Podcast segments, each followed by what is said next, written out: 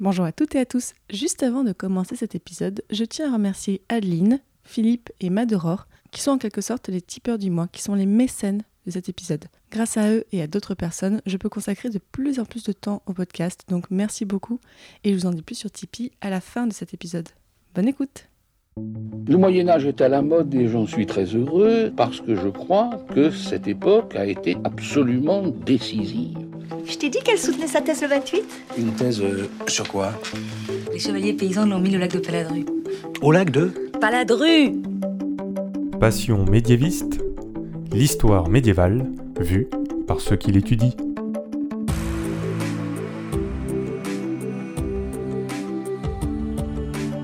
Est-ce que vous savez tout du Moyen Âge Mais d'abord, qu'est-ce que le Moyen Âge En général, on dit que c'est une période de 1000 ans, de l'année 500 à l'année 1500. Mais vous l'entendez dans ce podcast, il y a autant de définitions du Moyen Âge que de médiévistes. Je m'appelle Fanny Cohen-Moreau et dans ce podcast, je reçois des jeunes médiévistes, des personnes qui étudient le Moyen Âge en master ou en thèse, pour qu'ils vous racontent leurs recherches passionnantes et qu'ils vous donnent envie d'en savoir plus sur cette belle période. Épisode 54. Angela et la chrétienté au Danemark médiéval, c'est parti. Excuse-moi, mais euh, il y a des gens que, que ça intéresse? Après Nice et l'Adriatique au Moyen Âge dans les épisodes précédents, je vous propose de voyager encore un peu, et cette fois cap au nord de l'Europe. Nous allons au Danemark.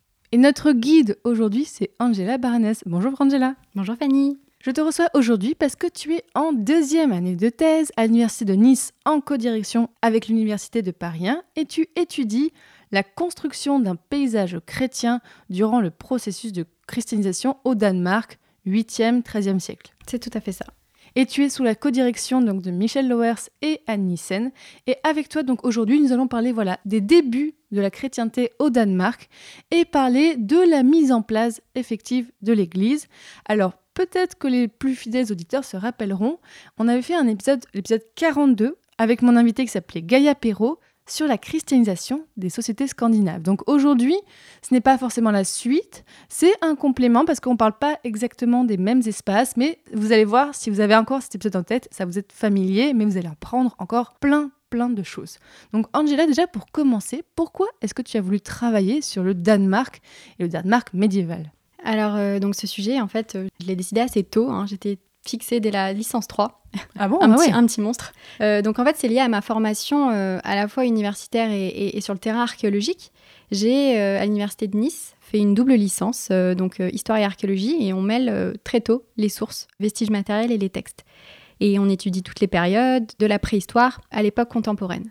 Lors des chantiers de fouilles, donc j'ai pu euh, aller fouiller une grotte paléolithique, donc le tout début de la préhistoire, et euh, aussi des sites médiévaux euh, d'églises.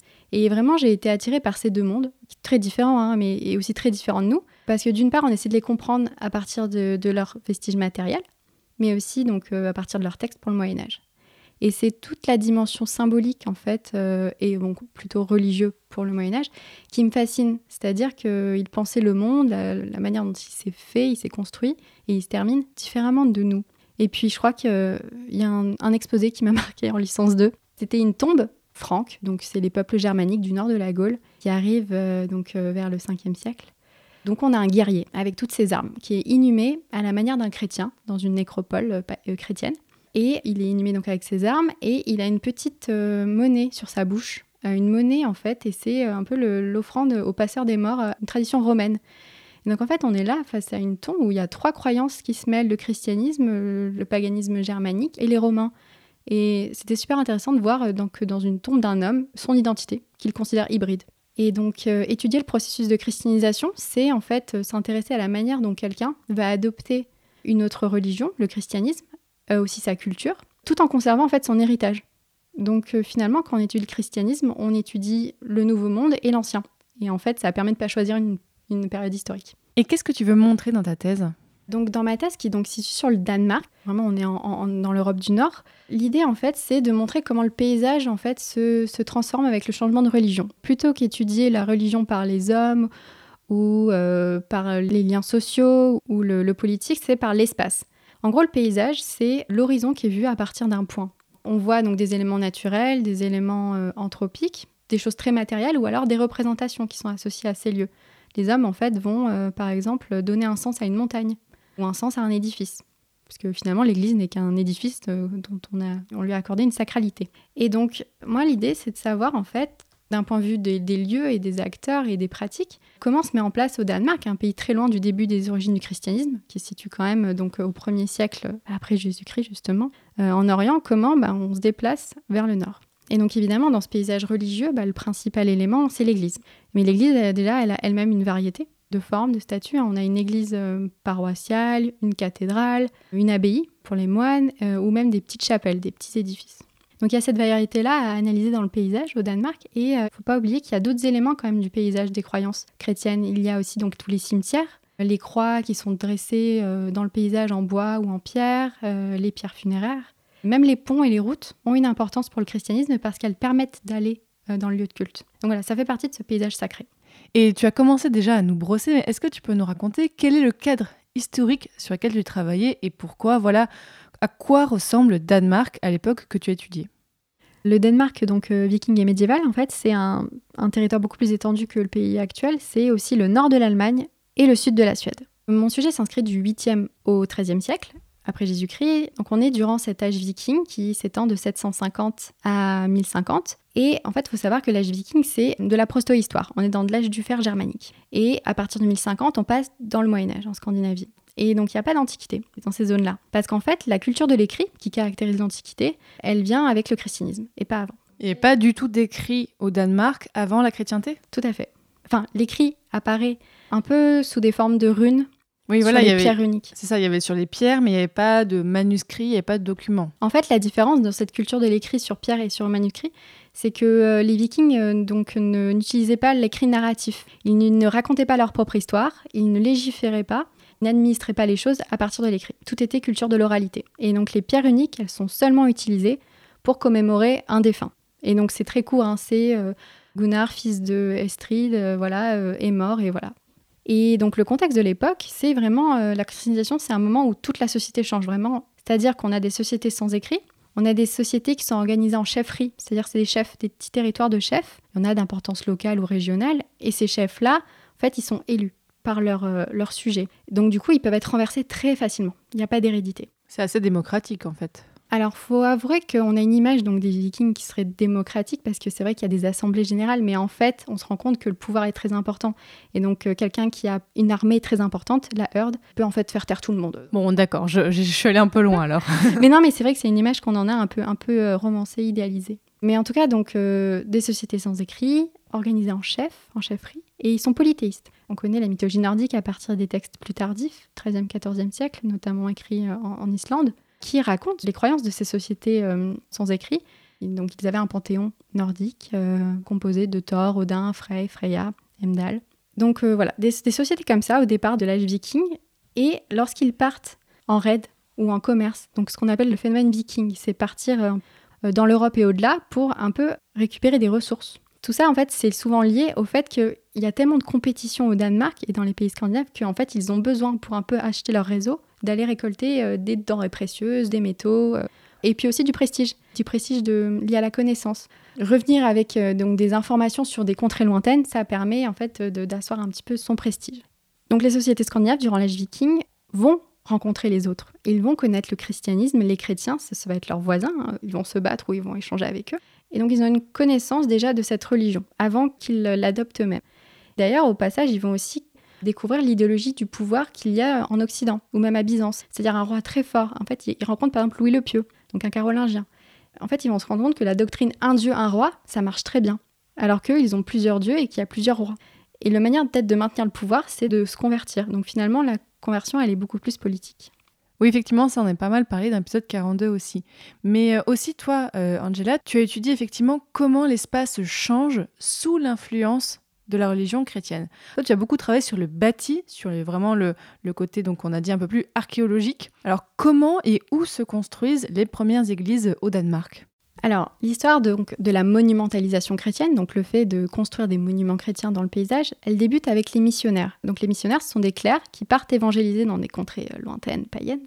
Ils essaient de prêcher la bonne parole, de baptiser. Et donc ça commence en 700. Vers 700, on a un moine, Willibrord, qui part évangéliser aux, frontières du Danemark et de l'Empire franc. Il se mouille pas trop. hein. Bon, il n'arrive pas trop à convertir, il rentre un peu bredouille.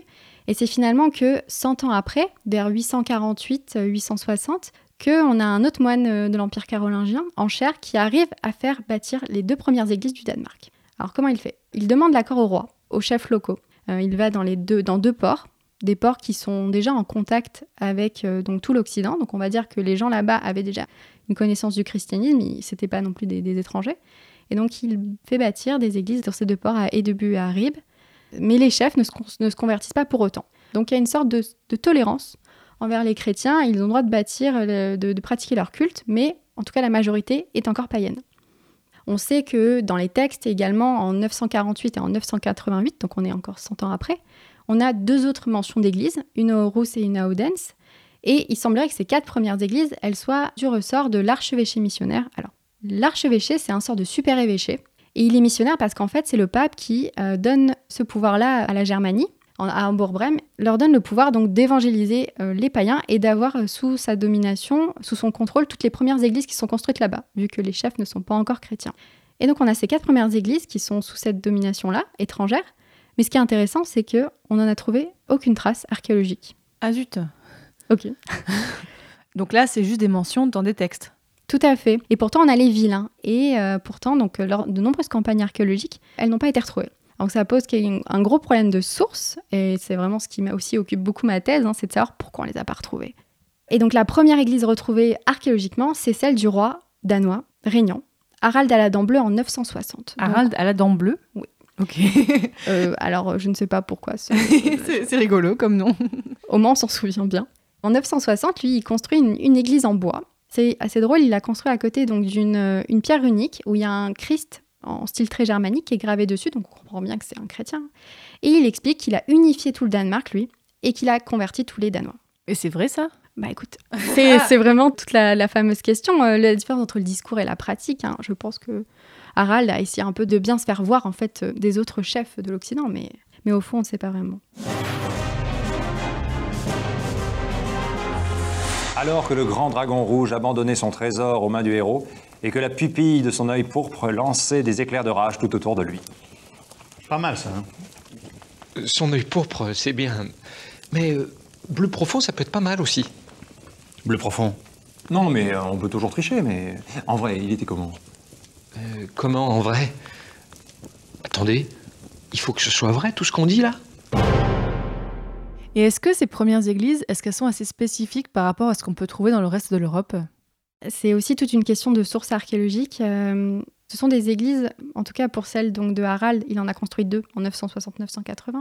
Elles sont construites en bois. Nous, ce qu'on retrouve en tant qu'archéologue, c'est les négatifs dans le sol, dans le sédiment, laissés par des trous, par des poteaux, des immenses poteaux en bois. Et il y en a donc voilà six, voilà qui font la nef. Et on retrouve que ça.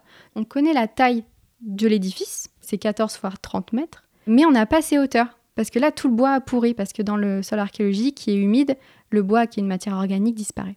Donc, on a la taille, mais on n'a pas La hauteurs. hauteur, ouais. Et donc, c'est sa forme, son style, euh, si c'était décoré ou pas. Et donc, ce qui se passe, c'est qu'il y a euh, quand même énormément de, de spéculation autour de ça. Est-ce que, par exemple, Fanny, est-ce que tu connais donc les églises en, en bois debout de Norvège?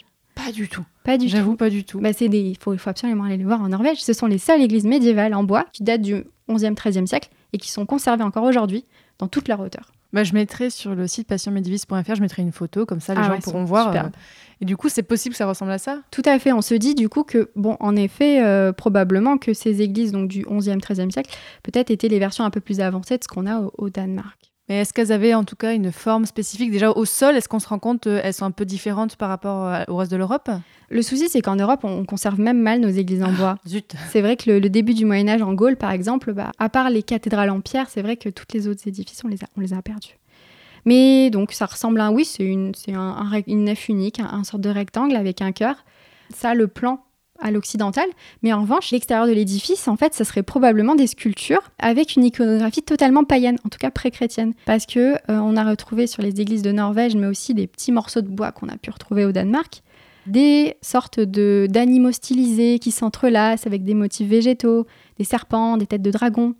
Et bien ça, en fait, c'est ce qu'on retrouve sur euh, l'architecture païenne, sur les pierres uniques. Et il semblerait du coup que ces églises ressemblent beaucoup finalement à, l'ancien monde, à l'ancien euh, mode, c'est un peu aussi une mode hein, euh, iconographique. Qui garde quand même encore là ce que tu disais tout à l'heure sur tu as étudié comment les deux religions, les deux traditions se mêlent, là on voit que c'est encore très mêlé. Tout à fait, c'est ça. Et donc quand est-ce que sont construites les premières églises en pierre, en dur, qu'on j'imagine on a un peu plus de traces? Les premières églises en pierre, elles apparaissent vers 1060. C'est vraiment quand la christianisation se consolide et on se rend compte que les élites, c'est les élites qui bâtissent, hein, elles vont commencer à adopter un modèle occidental. Elles veulent vraiment montrer qu'elles font partie euh, du même réseau voilà, occidental. Donc les rois et les évêques invitent des architectes de l'étranger pour construire leurs édifices. Des architectes lombards, donc vraiment d'Italie, anglo-normands, d'Angleterre, et même donc germaniques et même byzantins. Ah oui, c'est vrai qu'on avait parlé dans l'épisode 42 que oui, il y a des présences de Byzance euh, jusque dans l'espace scandinave, c'est quand même assez incroyable. Oui, tout à fait. En fait, on se rend compte que euh, le monde était, était ouvert et connecté. On va avoir des églises qui sont totalement identiques à ce qu'on peut trouver à côté. Il va y avoir un, art roman entre 1060 et, 1100, puis un art gothique à partir de 1250, donc finalement comme euh, dans le reste de l'Occident. La seule différence va être que à partir de 1170, peu de temps après les premières églises en pierre, on va avoir l'utilisation de briques. Ils vont se dire, bon tiens, on a plus de briques que de pierres nous chez nous, donc on va un peu s'adapter à nos ressources et donc euh, on va construire ces fameuses briques du Nord euh, pour les lieux de culte. Et donc là, on a les églises qui sont construites, le culte peut avoir lieu. Donc une fois que les populations sont converties, comment se met en place le culte chrétien au Danemark? Alors la première partie du coup de la question est déjà très intéressante parce que c'est vrai qu'on ne sait pas quand les populations sont converties. En fait, on a les élites qui construisent des églises euh, qui sont indiquées comme chrétiennes, mais le commun, euh, le paysan du coin, euh, ça on n'en sait rien. En fait, la pierre runique de Harald la notre fameux roi de tout à l'heure, en 960, il indique qu'il a converti tout le monde, mais on ne sait pas comment il a fait et on ne sait pas si c'est vrai. Est-ce qu'il l'a fait par la force ou par une loi où il a réussi à les convaincre voilà, de se convertir tout simplement? Ça, on n'en sait rien. On sait juste que quand il y a davantage de, cimetières chrétiens près des églises vers l'an 1000, donc 40 ans après quand même. À Kongemarken, Lund, Sebersund, c'est des sites euh, en tout cas euh, de cimetières. Et donc là, il y aurait une conversion du commun. Mais pourtant, on a 100 ans après encore des nécropoles dites païennes. Donc on ne sait pas trop, est-ce qu'il y avait encore euh, une sorte de population mixte ou est-ce que c'est plutôt que les personnes continuaient de se faire inhumer comme leurs ancêtres? Parce qu'au fond, les pratiques funéraires, ça peut être autant de pratiques culturelles, familiales que des pratiques religieuses. Mais on va dire qu'en tout cas, à partir de l'an 1100, on est sûr, ils sont quasiment tous chrétiens. Dans ce contexte-là, il y a vraiment deux rituels principaux pour le culte chrétien, le baptême et la messe. Donc le baptême, c'est le fait de rentrer dans la communauté chrétienne, c'est très important, on, se lave de ses péchés originels par l'eau. Et alors la chose qui est intéressante, c'est que moi, dans, mes, dans les textes que j'étudie des missionnaires, on a des indications de baptême, beaucoup d'ailleurs, les missionnaires exagèrent toujours. Hein. Ils viennent en grande foule, hommes et femmes, euh, voilà, se, convertir. Mais en fait, on n'a pas d'indication euh, de, la méthode. On n'a pas trouvé de piscine baptismale. On en a. De, attends, de quoi De piscine? Alors en fait, c'est par exemple en Gaule, au début du christianisme, donc enfin l'Antiquité tardive et au début du Haut Moyen Âge, on a en fait à côté des églises des énormes bassins qui permettent de, de baptiser, d'immerger totalement un adulte, parce qu'on se convertissait quand on était adulte. C'était vraiment à côté du lieu de culte. Donc là, il n'y a aucune trace de, ces piscines baptismales. Et également, on n'a pas non plus de, euh, de fonds baptismaux. Donc là, c'est des plus petites cuves, c'est ce qu'on peut trouver aujourd'hui dans les églises pour baptiser des enfants. On n'a rien de tel. Et donc moi, je me pose vraiment la question de peut-être une sorte d'adaptation aux, ressources qu'on avait à l'époque. Hein. Les missionnaires, ils étaient un peu euh, juste avec leurs livres et leur hôtel portatif. Hein. Ils, ils avaient vraiment pas de moyens ni d'argent. Et donc je pense qu'en fait, on baptisait dans les fleuves. Et là, les fleuves, il y en a partout au Danemark. Oui. Et en plus, c'est pratique parce qu'on peut immerger du coup un âme adulte entièrement. Même plusieurs en même temps. Même plusieurs en même temps, tout à fait. Il peut y avoir des baptêmes euh, collectifs, tout à fait. Et en tout cas, à partir du XIIe siècle, là, on a plein de fonds baptismaux, donc ces petites cuves, dans toutes les églises de mon corpus. Donc là, on se rend compte que l'Église a voulu un peu serrer les vis et dire non, non, mais ça se passera dans notre lieu de culte et avec nos, évêques. Et justement, tu parles de l'Église. Alors, comment se met en place le maillage euh, géographique de l'Église avec un grand E? Parce que en France, dans le royaume de France, il y avait déjà tout ce maillage de bah voilà, il y, a, les diocèses, il y a voilà tous ces espaces géographiques où en fait l'Église s'est répartie euh, à organiser vraiment tout le territoire. Bah là, au Danemark, il y a tout à faire. Donc comment ils ont créé les diocèses au Danemark? Alors tu as tout à fait raison de dire qu'il y avait un peu tout à faire parce que c'est vrai que L'Église s'organise en, en, Gaule, par exemple, donc en tout cas euh, dans l'Occident méridional, donc au sud. Elle s'organise à partir du territoire qu'avaient laissé les Romains. Donc quelque chose de très territorialisé avec des cités. Organisé, tout oui, ça. c'est ouais. ça, et très hiérarchisé aussi. Donc les évêques, ils ont installé leur évêché à l'endroit, leur cathédrale, à l'endroit où il y avait une cité romaine. Et là, en fait, le- la Scandinavie n'est pas romanisée. Finalement, c'est pas le même héritage. Et donc là, il y avait tout à faire parce que tout était très lâche, très peu hiérarchisé. Et donc, ce qui s'est passé, c'est qu'au début, le problème, c'est que de 848 à, à 1060, le problème, c'est que les clercs étaient principalement des étrangers. Donc sans pouvoir, euh, sans domination euh, sociale aucune. C'est ça, tout à fait. Et surtout, en fait, on se demande même s'ils sont allés vivre avec les païens. Beaucoup d'historiens pensent que ce sont sûrement des évêques fan- fantômes, en fait, euh, qui ont eu le titre prestigieux, mais qui restent en Germanie, qui profitent de leur statut, et qui n'ont pas mis les pieds au Danemark, parce qu'en plus, on retrouve pas leur église, donc c'est vrai que ça pose question. Donc ils sont théoriquement euh, évêques de machin, mais en fait sur place, personne ne sait qui ils sont. Tout à fait. En fait, ce sont des évêques qui sont itinérants, c'est-à-dire qui se baladent de temps en temps pour évangéliser, mais du coup, il n'y a pas de structure territoriale de l'Église, vraiment.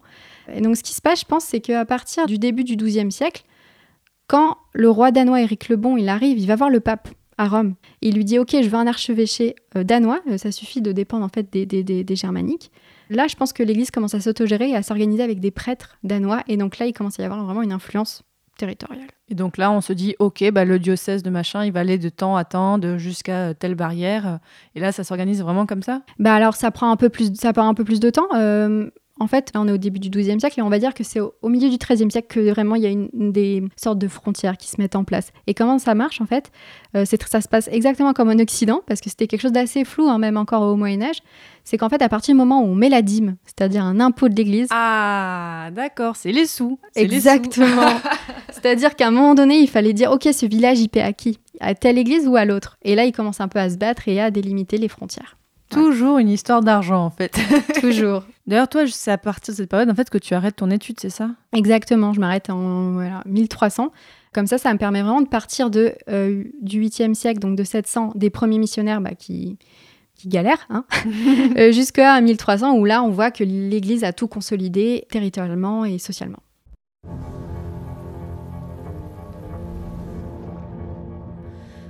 Les sacrements de. Ils disent qu'ils vont préparer la cérémonie. Lui, c'est un homme de Dieu. Ce n'est pas vrai Et ça C'est de l'eau Est-ce que je me trompe? Vous allez le faire ici. Et vous allez le faire tout de suite. Deus tout create, tie le terra feast. Descend en cestio vos metrait, moed serait de nouvelles restes les cibles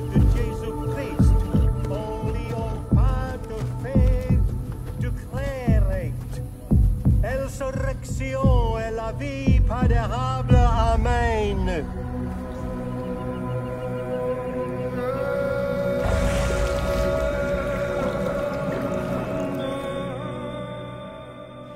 Donc là, on a vu comment l'espace change sous l'influence donc de l'Église et du culte chrétien. Mais est-ce qu'on sait comment la vie quotidienne change pour les populations?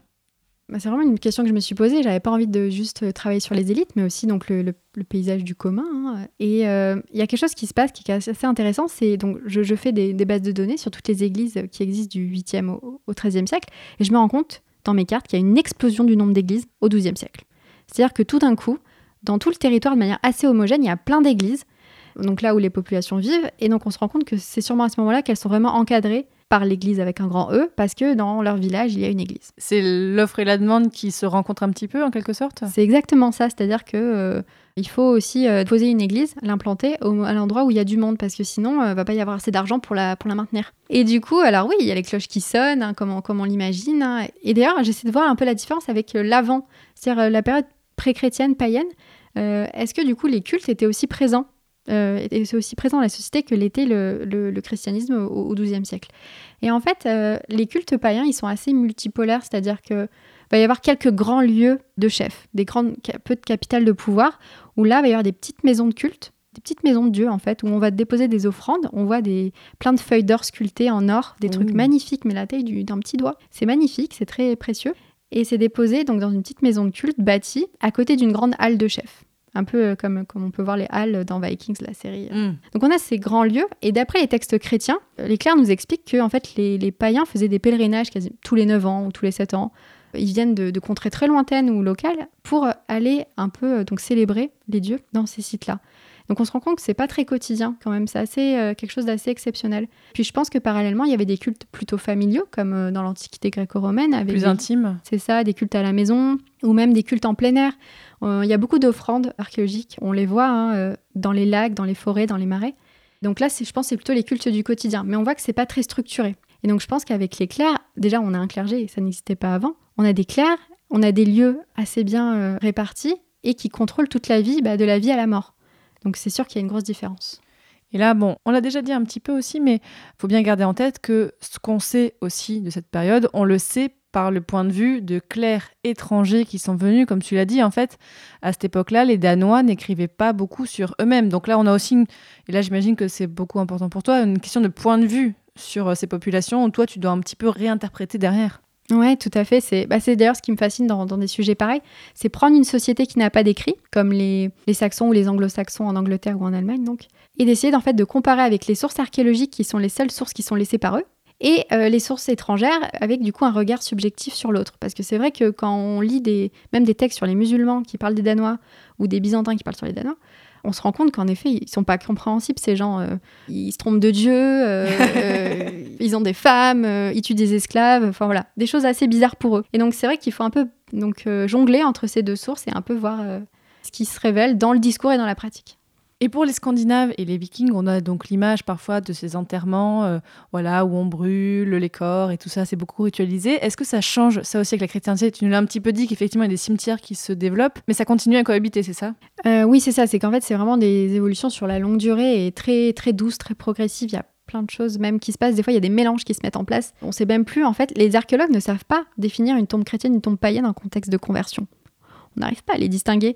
En fait, les, chercheurs font des catégories, distinguent une tombe chrétienne d'une tombe païenne en donnant des caractéristiques particulières. Donc la tombe chrétienne, c'est une tombe euh, bah, sans mobilier, parce qu'il faut être humble devant la mort. On a une orientation est-ouest et on est tourné vers l'est parce que c'est l'Orient et c'est la résurrection du Christ. On est près d'église. Les enfants sont inhumés aussi, parce que apparemment chez les païens, euh, euh, les enfants étaient relégués des nécropoles. On a ces, inhumations-là en cercueil, et à l'inverse, on imagine des tombes païennes où c'est des euh, crémations, où c'est des tombes en bateau, ou alors des tombes sous des tumuli, des, tertres funéraires, donc des monticules de terre.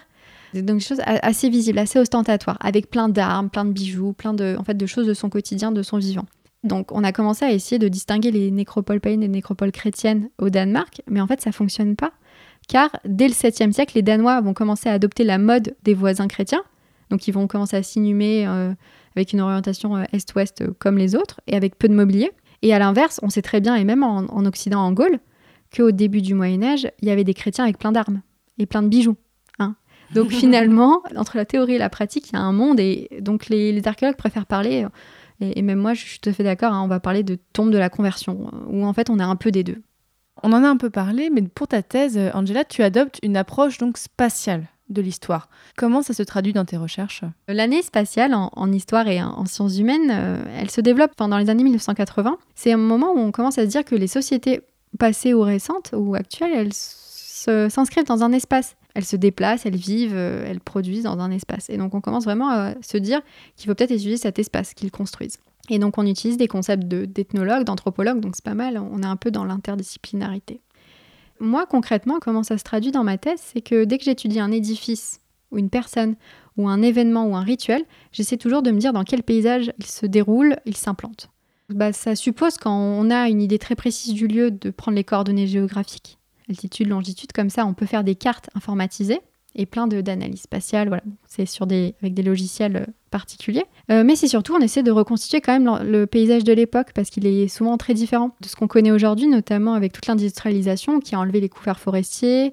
Parfois, les eaux se sont déplacées, les fleuves, voilà. Donc il faut un peu reconstituer tout ça. Et euh, bah, notamment, je peux donner un exemple très concret. En fait, quand le premier missionnaire en chair euh, arrive à, bâtir son église à, à on pense que, donc c'est un port danois, et on pense qu'il s'est implanté à l'autre bout de l'habitat. C'est-à-dire qu'on a en gros euh, une sorte de ville à Ribe qui est au bord d'un fleuve, et lui s'est mis de l'autre côté du fleuve, très loin des païens. Et en fait, il ne nous explique pas dans les textes pourquoi, mais il peut y avoir plusieurs raisons, et on comprend que le spatial nous permet de comprendre ces méthodes. Alors par exemple, c'est un moine.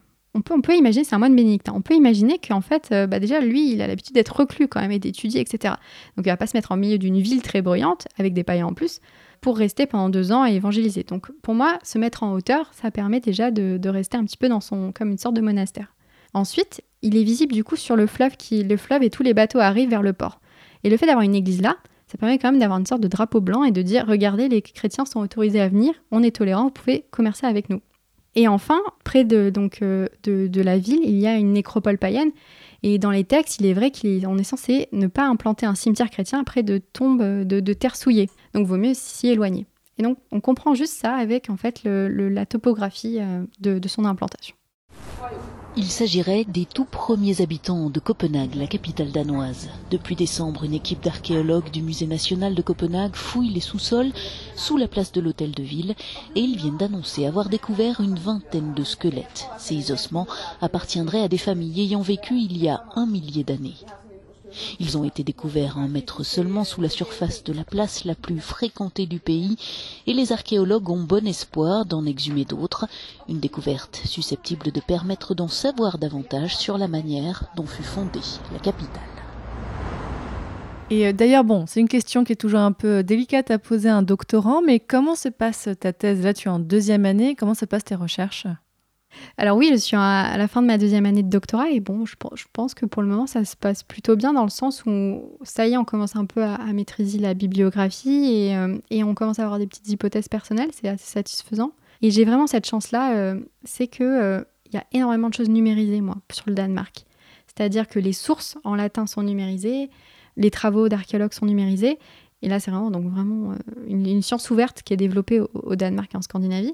Et donc, je peux avoir euh, toutes les choses à la maison. Je ne suis pas bloquée par le Covid, par exemple. Oui, là, c'est au moment où on enregistre, on est encore un petit peu dans cette période de Covid, n'est-ce pas? Donc, toi, euh, effectivement, ça t'a pas trop impacté? Non, pas du tout. Non, pendant un an, j'ai vraiment pu avancer, ce qui n'est pas donné super, à tout le monde. effectivement, tu as eu beaucoup de chance. Tout à fait. Et en plus, j'ai cette chance-là, c'est que je peux partir quand même tous les étés. J'ai pu partir au, au, Danemark. Et là, donc là, dans, dans, un mois, je pars en Suède ah. pour, pour fouiller. Oui, tu vas en Suède parce que bah, à l'époque c'était déjà le Danemark, c'est ça? Tout à fait, c'est ça. Et c'était euh, donc c'est le site qui s'appelle Upokra. En fait, il est occupé depuis le 5e siècle euh, après Jésus-Christ par une élite danoise. Donc on a sa halle de chef, on a euh, plein d'artisanat, donc on voit que c'est aussi un lieu d'échange et, de production, quelque chose d'assez riche. Et à côté donc de sa halle, il y a cette maison de culte. Et d'ailleurs, c'est la première qu'on a retrouvée. On l'a retrouvée dans les années 2000. Donc c'est quelque chose d'assez récent en fait, l'historiographie du temple païen. Euh, avant, on pensait que les Vikings offraient, euh, offraient, aux dieux que dans des espaces naturels, mais en fait non, ils avaient des temples bâtis tout comme les Romains et les Grecs. Donc là, cette historiographie, cette, cette façon de penser l'histoire des Vikings est très récente. Tout à fait, c'est ça, et grâce à l'archéologie justement. Donc là, tu nous as dit les étés, tu y allais. Qu'est-ce que tu fais quand tu vas donc au Danemark ou en Suède? Je trouve que c'est très important quand on fait une analyse spatiale qu'on essaie de comprendre le changement de paysage, d'y aller soi-même. C'est-à-dire que moi, je me balade aux endroits où euh, donc, les médiévaux se déplaçaient autrefois, je vais voir euh, les églises, je vais voir si elles sont en hauteur. C'est quelque chose qu'on peut peut-être voir sur Google Maps, mais bon, les vues aériennes, c'est pas, on voit pas l'espace du quotidien avec les vues aériennes et euh, les petits bonhommes jaunes là qui nous permettent de nous déplacer oui. sur euh, Google Earth. Avec la vue depuis la rue, vraiment. C'est ça, la vue paysagère. Ça, il n'est pas euh, automatique, il n'est pas systématique dans l'espace. Donc, on a des endroits qu'on ne peut pas voir. C'était vraiment important pour moi ces deux derniers étés d'aller dans mes lieux. Et justement, il y a quelque chose. Je peux vraiment donner un exemple très concret, quelque chose que j'aurais jamais pu découvrir en ligne. J'étais dans le, la cité épiscopale de Roskilde, fondée donc au XIe siècle. C'est aussi la capitale royale. Donc euh, énormément d'églises là-bas parce que c'est vraiment un lieu de pouvoir. Et en fait, Roskilde, Kild, ça veut dire source en danois. Et il y a euh, une dizaine de sources d'eau sacrée, enfin d'eau, qui sont dans toute la ville. On pensait du coup que ces sources sacrées étaient déjà utilisées dès l'époque pré-chrétienne. Et elles sont ensuite utilisées donc par les chrétiens, elles sont converties et on leur donne le nom d'un saint. Et en fait, on les entend. Quand on va d'une église en une église, on entend toute l'eau qui coule, tout, tout dans ah. la ville. Donc euh, au final, il y a un paysage sonore que j'aurais raté si j'étais restée sur Google Maps. Et même aujourd'hui, on entend encore de cette façon? Tout à fait. L'archéologie du paysage sonore, j'en avais parlé avec Mylène Pardowen dans un épisode sur la, quand j'avais fait sur la série spéciale sur Notre-Dame de Paris. C'est très très intéressant.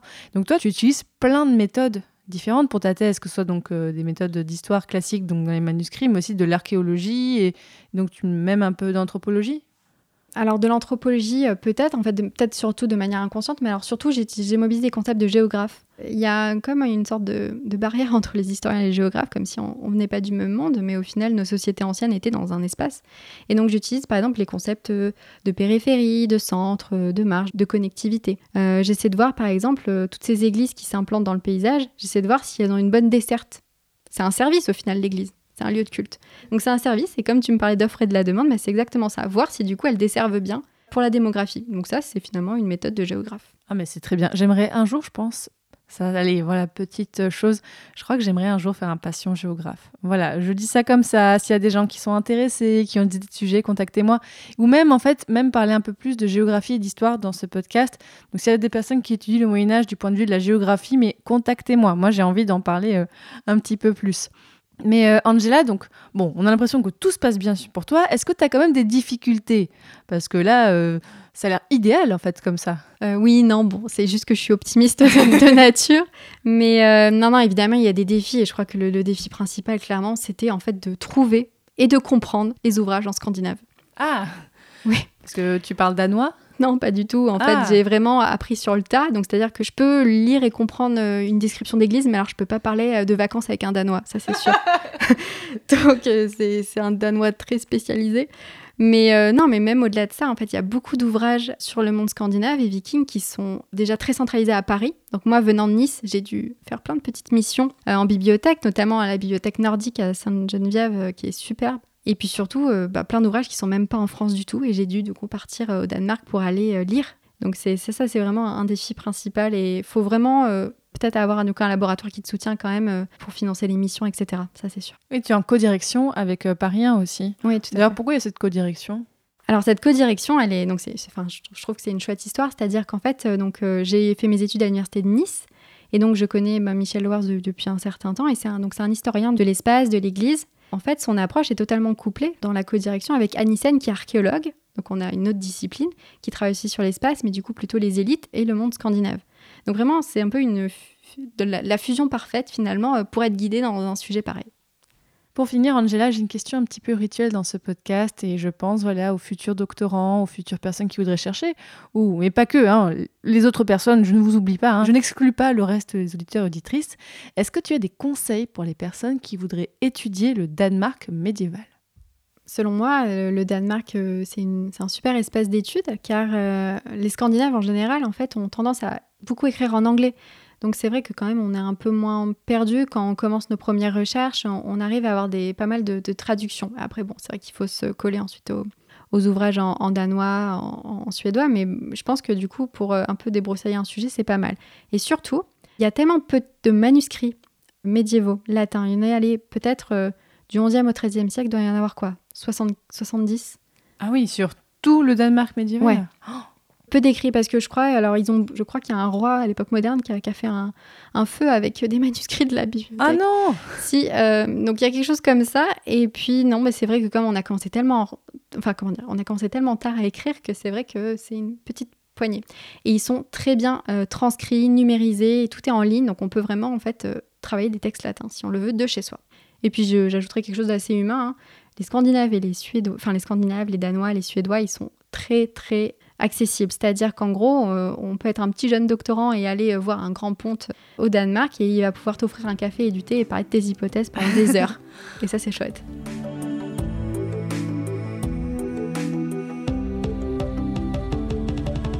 Désormais, chers auditeurs et auditrices, vous en savez beaucoup plus sur le Danemark au Moyen Âge, sur comment l'Église s'est implantée et sur l'archéologie danoise. Donc merci beaucoup Angela Baranès, c'était vraiment euh, passionnant, donc bonne continuation pour la suite euh, de ta thèse. Ben, merci Fanny.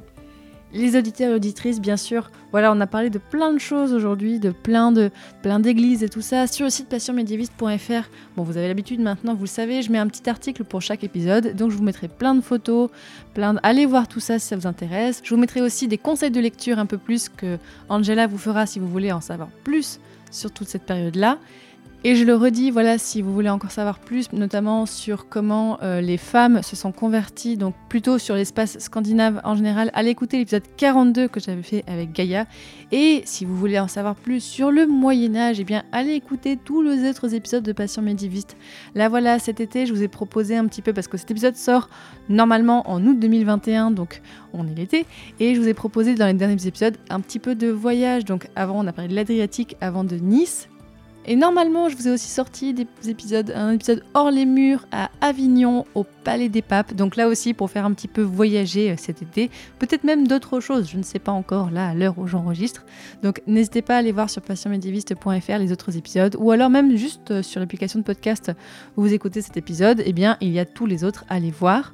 Et tant que vous êtes sur cette application de podcast, vous pouvez aller voir mes autres podcasts. Alors il y a Passion moderniste sur l'époque moderne. Donc l'époque moderne, c'est de 1500 à 1800, en gros de la Renaissance à la Révolution française. Là voilà, sur le même format que ce que vous avez écouté aujourd'hui. Et il y a aussi Passion antiquité, voilà, qui existe depuis euh, janvier 2021, où bah, on parle de toutes les antiquités, antiquités avec un S, hein, parce que voilà, je vous propose là vraiment euh, d'aller un peu euh, du mur d'Adrien jusqu'au Nil, voilà, d'explorer euh, toute cette zone antique, mais peut-être même le reste du monde pendant l'Antiquité. Si vous voulez me soutenir, si vous voulez euh, partager le podcast, eh bien n'hésitez pas à en parler autour de vous, à votre frère, à votre cousine, vraiment à vos collègues. Si vous êtes euh, vous-même jeune médiéviste en master ou en doctorat et que vous souhaitez passer un podcast, eh bien envoyez-moi un mail. Donc il y a c'est passionmédiéviste@gmail.com ou alors sur le site passionmédiéviste.fr, il y a un petit onglet de contact. Vraiment parfois je mets un peu de temps à répondre, mais je finis toujours par répondre ou alors envoyez-moi un petit rappel si j'ai pas répondu depuis quelques semaines. Désolée, mais je suis toujours preneuse de suggestions de sujets, tout ça, parce que le jour où j'ai plus d'invités, ben, je fais plus de podcast. hein. Donc j'ai besoin d'avoir des suggestions de sujets, de propositions pour les futurs épisodes. Et si vous voulez me soutenir financièrement, eh bien, euh, j'ai un Tipeee. Donc Tipeee, c'est une plateforme de financement participatif où vous pouvez donner quelques euros par mois ou un peu plus, comme vous voulez, ou juste euh, une fois. Donc c'est tipeee, T-I-P-3-E.com slash passion médiéviste. Je vous remets le lien dans la description. Ça m'aidera beaucoup à, voilà, parce que je consacre énormément de mon temps au podcast. Et grâce au soutien, je peux y consacrer de plus en plus de temps, sortir de plus en plus d'épisodes. Et donc, par exemple, aussi euh, payer l'illustration de cet épisode que vous avez vu. J'espère qu'elle vous plaît. Ce mois-ci, je tiens à remercier Isabelle, Marion, Franck, William, Loïc, Camille, Arnaud et Ludivine. Merci beaucoup à eux. Voilà, cet épisode est fini. Vous avez bien voyagé. Et normalement, le prochain épisode, eh bien, ce sera en septembre 2021. Donc, c'est la rentrée. Donc, on parlera de sujets très sérieux. Dans le prochain épisode de Passion médiéviste, on parlera de la philosophie au Moyen-Âge. À bientôt!